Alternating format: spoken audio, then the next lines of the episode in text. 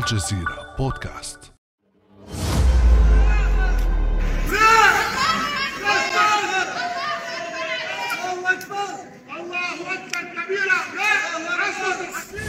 على وقع صيحات الاستنكار والاستهجان وتحت حماية رجال الشرطة أقدم اليميني المتطرف راسموس بالودان في السويد على إحراق نسخ من القرآن الكريم. Ja, jag, jag tycker det är lite märkligt att man skriker så mycket. För jag, jag, jag tycker om man vill ha en bra dialog kan man ju bara säga lugnt. حادثة فجرت غضبا عارما وأشعلت مظاهرات ومشادات بين متظاهرين مسلمين وقوات الشرطة في بلد اعتاد المتطرفون فيه على استفزاز المسلمين دون غيرهم والإساءة لمعتقداتهم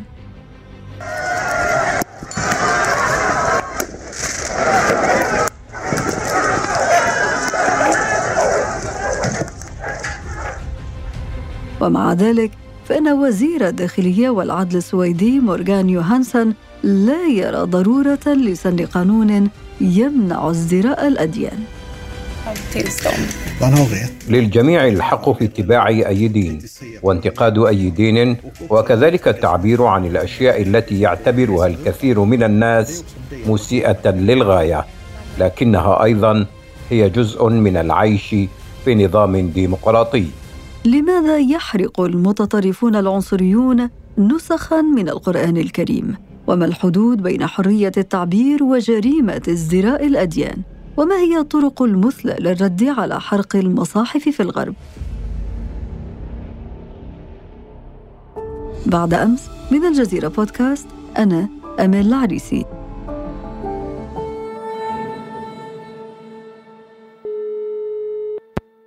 هذه الحلقة أسعد باستضافة صديق البرنامج الدكتور نور الدين بكيس أستاذ علم الاجتماع السياسي بجامعة الجزائر. أهلا وسهلا بك دكتور بكيس. أهلا أهلا وشكرا على الاستضافة. حادثة حرق المصاحف في السويد ليست الأولى من نوعها وقد لا تكون الأخيرة.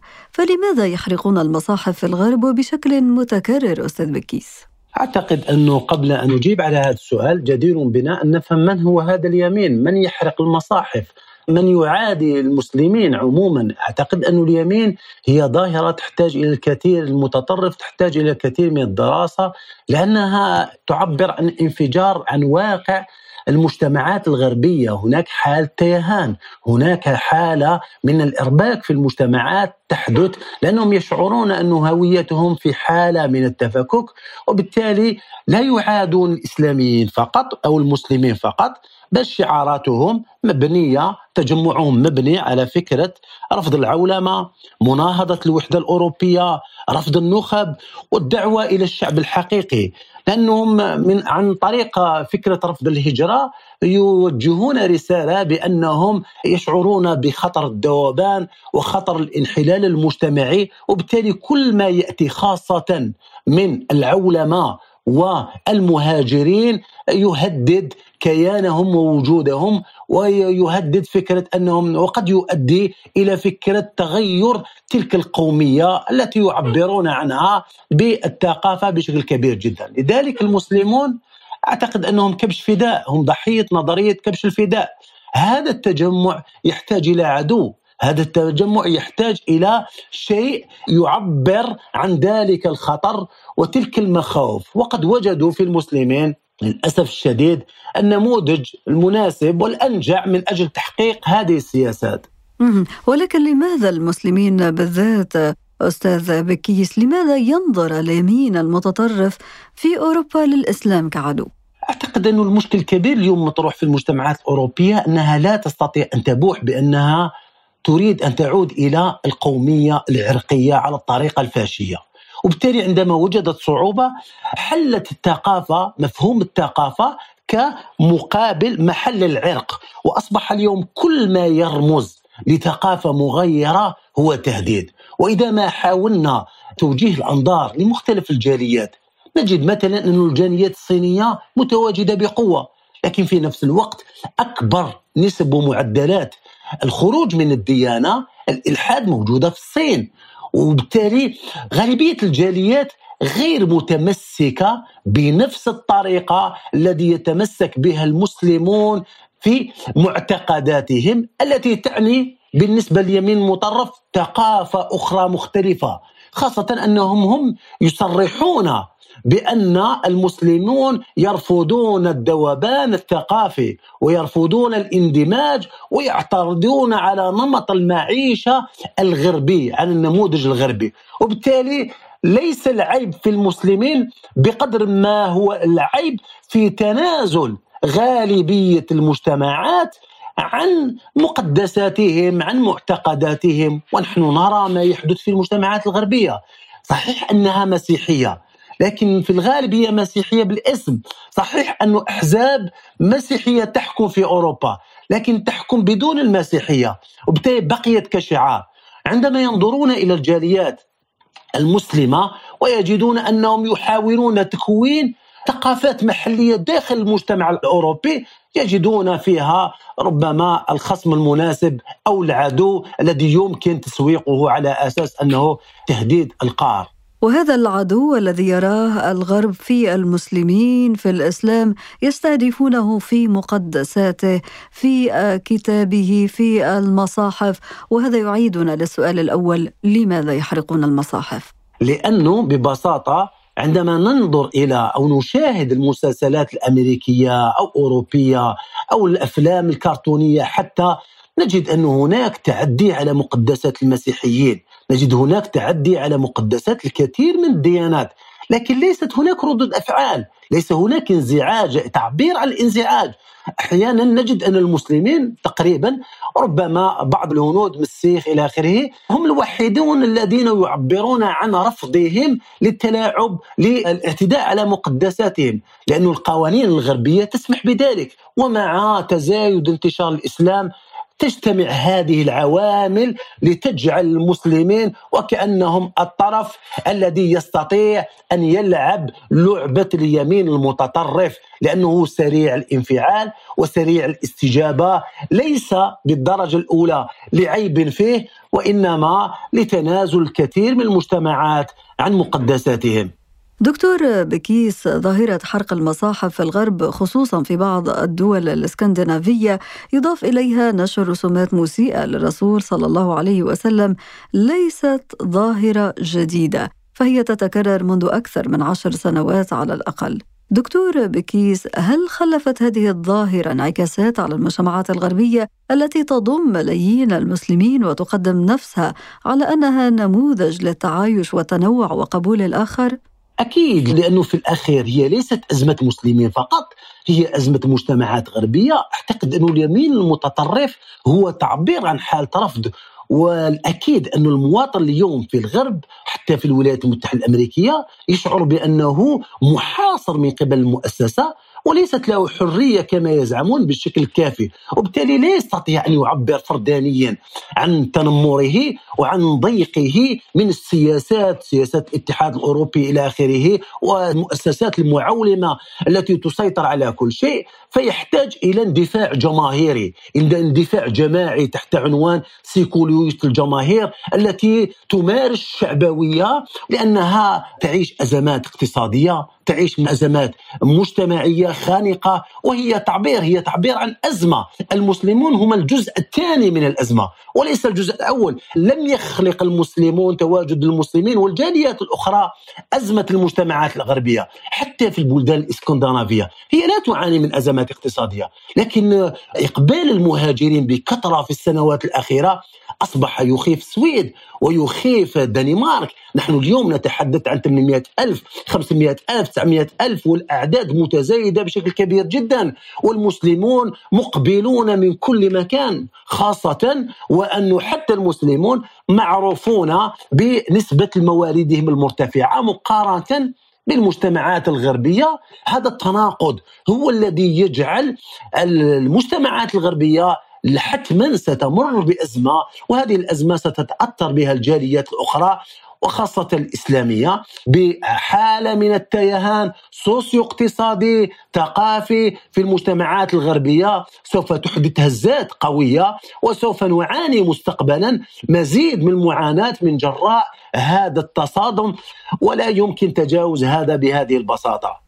أستاذ بكيس إذا أنت تحدثت عن أزمة اقتصادية اجتماعية ثقافية تتعلق بالهوية وغيرها ولكن هذه الهزات أيضا سيكون لها تأثير على علاقات هذه الدول الغربية مع بلدان العالم الإسلامي. لا أعتقد ذلك بشكل كبير لأن بلدان العالم الإسلامي في غالبيتها ليس لها قرار ولا تحكم العالم وإنما هي تابعة هي تتخبط في أزماتها.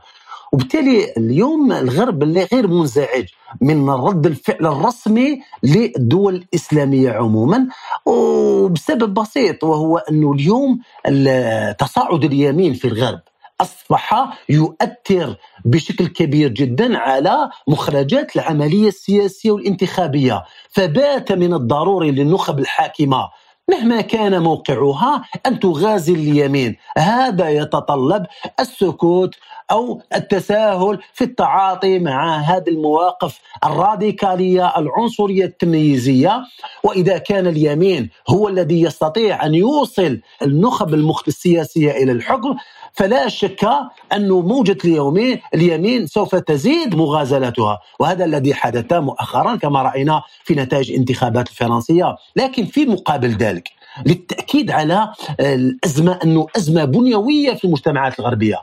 حتى ردود أفعال المسلمين إزاء اعتداء على مقدساتهم التي نعتبرها سلبية وعنيفة وغير حضارية انتجت نتائج عكسية بحيث دفعت النخب إلى التفكير في الأسباب التي تجعل هذه الجاليات متمسكة بمعتقداتها فأقبلت الكثير من الفئات من المجتمعات الغربية على اعتناق الإسلام بعدما كان المنتظر أن تكون هناك مزيد من مشاعر الخوف والعداء. بما أنك عرجت على مسألة ردود فعل المسلمين إزاء كل هذه الاستفزازات هناك مع كل حادثة حرق للمصاحف أو أي إساءة ما للدين الإسلامي بذريعة أو بأخرى هناك انفجار لغضب المسلمين في شكل مظاهرات واحتجاجات ودعوات لمقاطعة منتجات هذا البلد أو ذاك. دكتور بكيس قد يكون التظاهر والتنديد معبرا ولكن هل تعتقد أن ردود فعل المسلمين بهذه الطريقة كافية ومجدية؟ لا أعتقد ذلك لكنها أحيانا هذه الردود رغم أننا لا نتفق معها هي ردود انفعالية فيها الكثير من العنف فيه إساءة للتعاليم الدينية لكن في نفس الوقت هي وسيلة تعبير لقد رأينا كيف يعبر اليمين في الغرب في الأخير هذا العنف وهذه الردود هي تطرح الإشكالية لأنه ليست هناك قنوات حقيقية من أجل طرح الإشكالية عندما يحدث تمييز. كيف يعقل أن لا أن يمنع معاداة السامية؟ وكيف يعقل أن يتحجج الغرب بحرية التعبير؟ ونجد ماكرون مثلا يغلق مباشرة قناة روسيا اليوم وسبوتنيك بسرعة قياسية بدون أي تبريرات. هذا غير معقول. هناك كيل بمكيالين لذلك أحيانا أمام التلاعب الناعم الاستبداد الناعم الدكتاتورية الناعمة التي تمارسها النخب الحاكمة في الغرب نحتاج أحيانا إلى صدمات نحتاج إلى ردات عفوية قد تكون خاطئة لكن ليست هناك أحيانا بدائل جاهزة خاصة عندما يشعر المسلمون عموما في العالم أنهم جاليات أنهم مقهورين حتى في بلدانهم.